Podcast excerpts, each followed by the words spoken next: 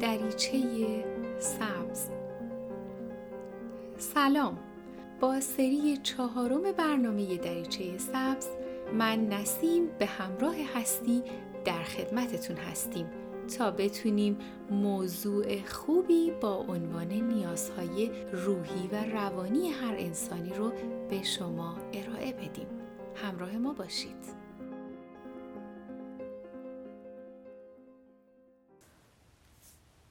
تا امروز با تمام تلاش خودمون سعی کردیم تا در بین نیازهای روحی روانی انسانها به چند نیاز اصلی بپردازیم.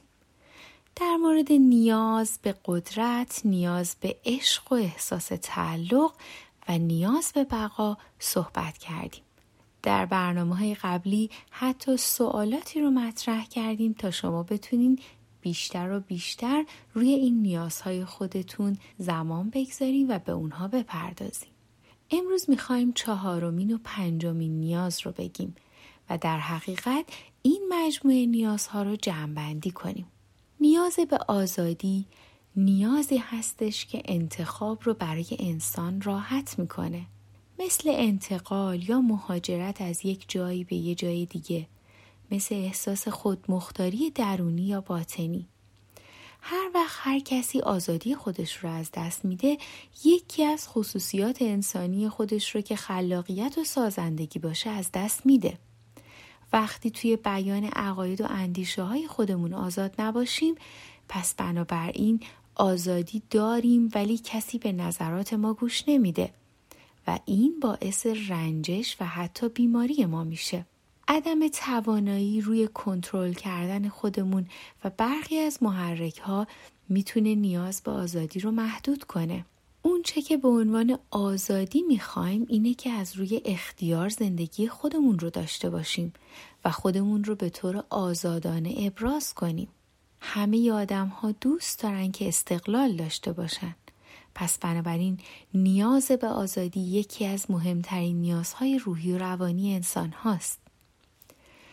نیاز به تفریح آخرین و یکی از مهمترین نیازهای روحی و روانی ماست.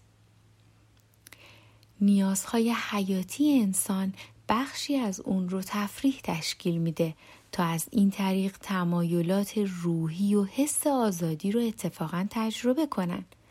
ما تنها موجوداتی هستیم در دنیا که میخندیم و احتمالا تنها موجوداتی هم هستیم که آگاهانه به دنبال لذت و تفریح میریم. تو مسافرت و سرگرمی های مختلف احتمالا هزینه هایی رو صرف لذت و تفریحمون می‌کنیم.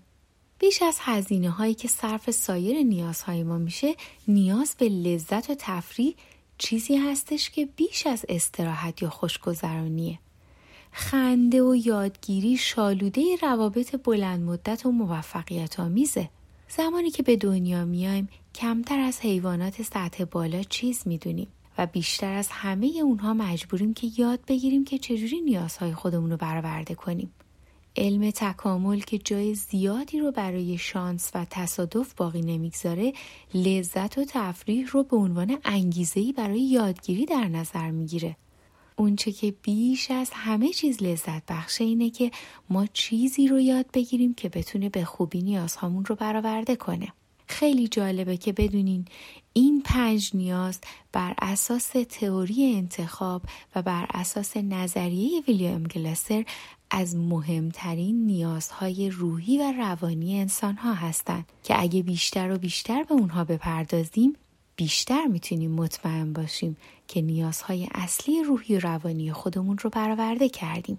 شاید تو برنامه های بعدی بتونیم در مورد تعارض بین این نیازها صحبت کنیم و حتی تست هایی داشته باشیم تا بتونیم این نیازها رو با همدیگه بررسی بیشتری بکنیم. متشکرم بدرود